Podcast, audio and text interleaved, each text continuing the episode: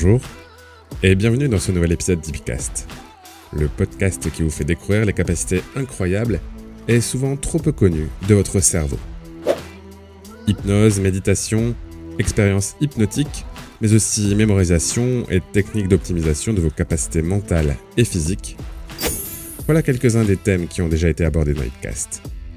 Alors si ce n'est pas déjà fait, abonnez-vous au podcast et à la chaîne YouTube afin de ne louper aucun épisode. Je suis Nicolas Verret, entrepreneur, hypnotiseur de rue, hypnothérapeute et romancier, et je suis très heureux de vous retrouver pour ce nouveau numéro. Aujourd'hui, on va aborder un thème sujet à de nombreux fantasmes. Ah, L'amnésie et les faux souvenirs. Alors, est-il vraiment possible d'implémenter durablement un faux souvenir dans l'esprit de quelqu'un au point qu'il soit persuadé que l'événement se soit réellement passé? Et à l'inverse, est-il possible de provoquer une amnésie chez quelqu'un, de lui faire oublier une partie de son passé, voire une partie de son identité? Vous êtes prêts? Alors c'est parti.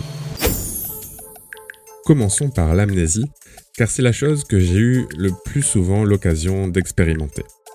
En effet, en tant qu'hypnotiseur de rue, j'ai eu tout le loisir d'expérimenter à de nombreuses reprises l'amnésie sous hypnose, et cela sur des dizaines de personnes. Et c'est toujours un effet hypnotique des plus bluffants pour moi, mais aussi et surtout pour les personnes sous hypnose et les gens qui les accompagnent. La première étape est l'amnésie partielle, et consiste à faire oublier par exemple la date ou la ville de naissance de la personne, le nom de son meilleur ami qui se trouve parfois juste à côté, ou même à lui faire oublier son propre prénom. Et oui, ça paraît incroyable, mais ce genre de choses est totalement possible grâce à l'hypnose, et à ce stade, l'amnésie est déjà très impressionnante. L'étape supérieure l'est encore plus et porte le nom d'amnésie complète, qui consiste, comme vous vous en doutez, à faire oublier à la personne tous les aspects de sa propre identité. Qui elle est, comment elle s'appelle, son âge, ce qu'elle fait dans la vie et même les gens qu'elle connaît. La personne est alors incapable de se remémorer sa vie et se trouve généralement dans le brouillard, comme une page vierge, comme si on avait appuyé sur le bouton Reset. Une amnésie hypnotique complète est donc une expérience qui peut être très perturbante. La panique peut d'ailleurs rapidement survenir chez la personne, chose qu'on peut facilement comprendre. Imaginez que d'un seul coup, vous ne sachiez plus qui vous êtes et ce que vous faites là. Pour faire vivre ce genre d'expérience, il faut donc mettre en place ce que l'on appelle des fusibles hypnotiques, que l'on peut qualifier de sécurité. C'est un peu comme une issue de secours afin de faire sortir la personne de l'état hypnotique et de la faire revenir à la réalité en une fraction de seconde. J'insiste un peu sur ce point car une amnésie hypnotique complète, ou même partielle, peut réellement être mal vécue si elle n'est pas correctement exécutée. D'où l'importance des fusibles. Avis donc aux hypnotiseurs de rue débutants qui écouteraient ce podcast. Mon expérience me permet donc d'affirmer que l'amnésie volontairement provoquée est quelque chose de réel. Mais la question qui en découle alors est donc la suivante. Est-ce que cette amnésie peut perdurer dans le temps une fois que l'état hypnotique s'est dissipé? En d'autres termes, est-ce que quelqu'un peut définitivement oublier son prénom suite à une séance d'hypnose? Eh bien, en l'état actuel des connaissances des états modifiés de conscience, il paraît impossible de faire oublier à quelqu'un une information aussi importante une fois que l'état hypnotique s'est dissipé. Sous hypnose, les zones du cerveau s'activent différemment par rapport à l'état de veille. De cette configuration neuronale particulière résulte alors une incapacité à retrouver l'information. Et je suis sûr que ce genre de choses vous est déjà arrivé au moins une fois. Hmm. Si si, je vous assure. Ah, mais si, là, mais si, comment il s'appelle? Celui avec sa calvitie, ses petites bretelles, là, et ses petites lunettes rondes, là. Ah, là, j'ai son prénom sur le bout de la langue, pourtant. Euh, je sais pas. Michel? Tous les comptables s'appellent Michel, non, de toute façon. Voilà. Voilà un exemple simple d'amnésie temporaire et involontaire. Et comme je vous le disais, vous l'avez déjà vécu. Mais au bout d'un moment, vous finissez par retrouver le prénom de ce fameux comptable. Et c'était pas Michel, c'était Jacques. Jacques le comptable.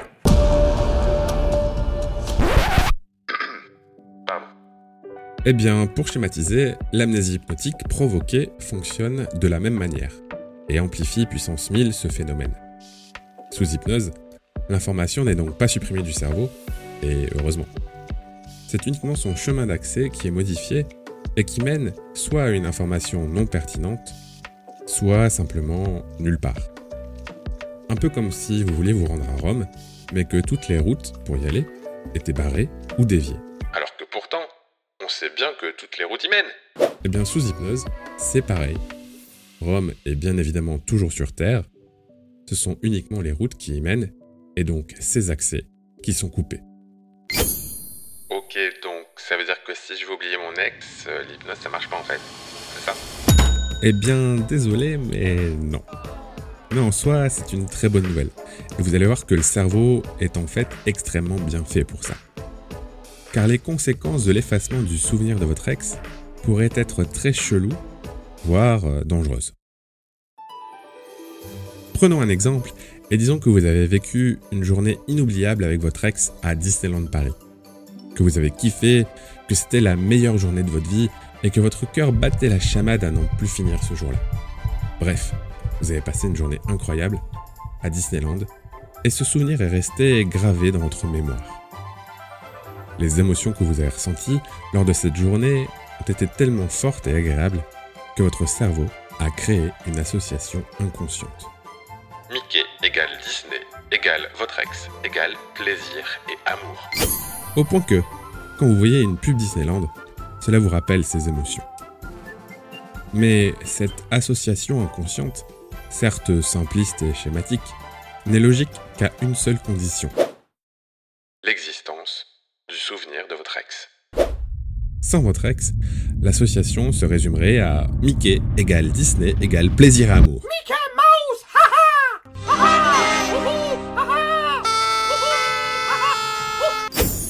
Chelou, non Et vous n'auriez aucune explication logique quant à votre attachement un peu bizarre à Mickey et à tous ses amis, et surtout à la nostalgie qui pointe quand vous voyez une pub Disneyland. Bien. Prenons maintenant un exemple beaucoup plus sérieux, si vous le voulez bien, avec une personne qui a été victime et rescapée des attentats du Bataclan. Si l'on supprime ce souvenir pour cette personne, les conséquences de l'attentat, elles, ne seront pas pour autant supprimées. Et le stress qu'elle ressentira au quotidien, et notamment à l'approche du lieu du Bataclan, n'aura plus aucune explication logique. Car le souvenir est supprimé, mais les émotions qui y sont liées, elles, seront toujours bel et bien présentes. Au final, en supprimant le souvenir sans traiter l'émotion associée au souvenir, on aura fait pire que mieux.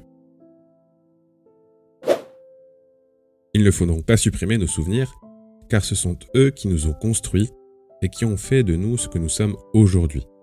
Aussi douloureux peuvent-ils être.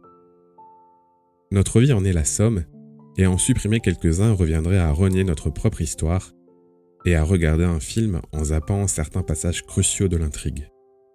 Au final, on n'y comprendrait plus rien, pas vrai?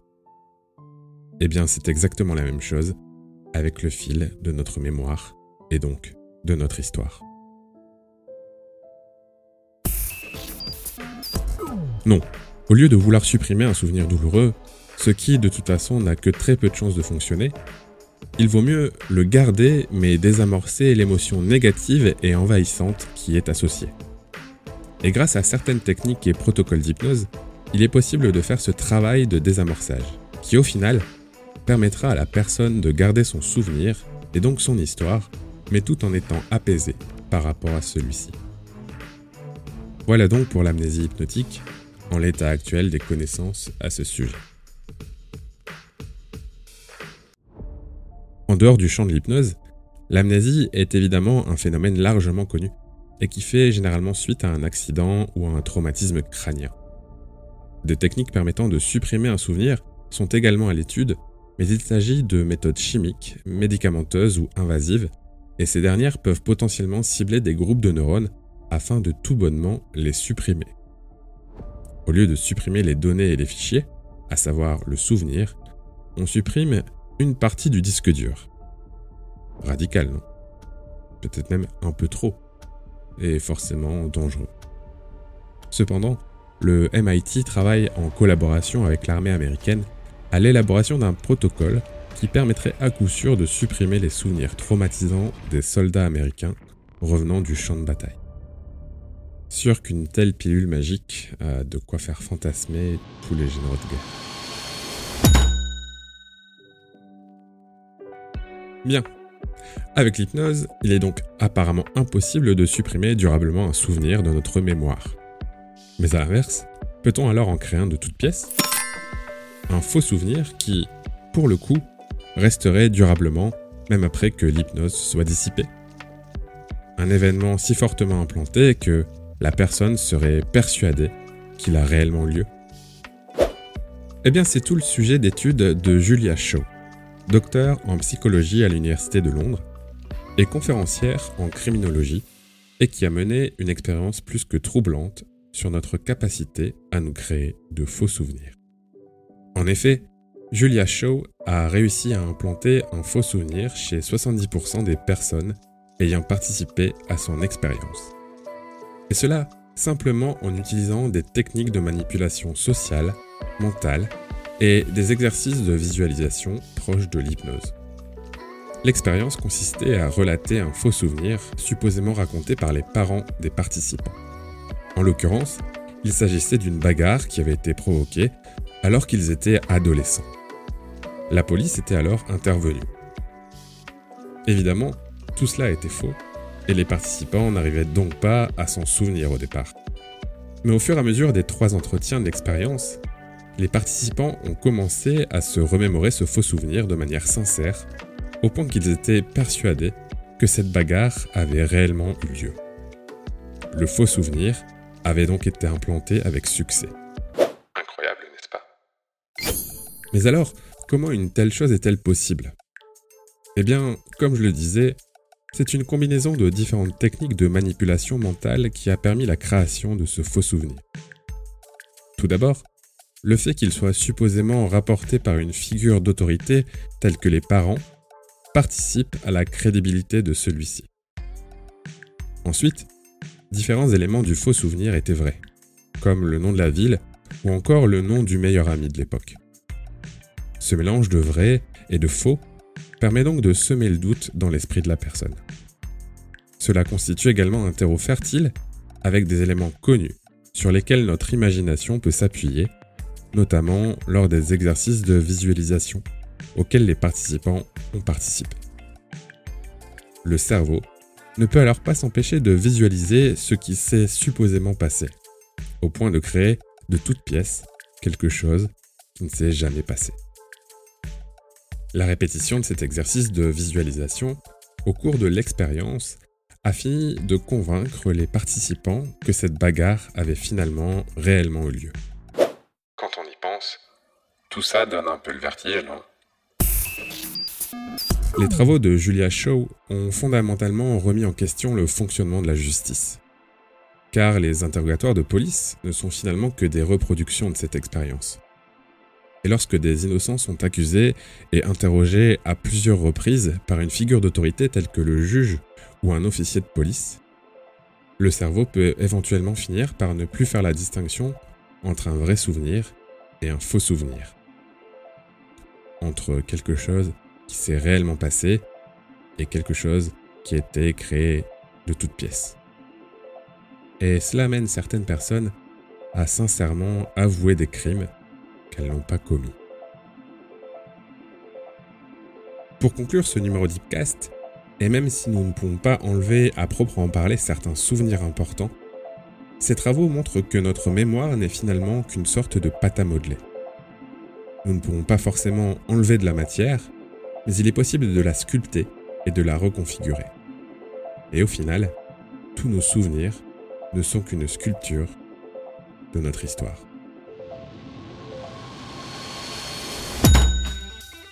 Et voilà, c'est la fin de ce numéro d'Ipcast. J'espère que ça vous a plu.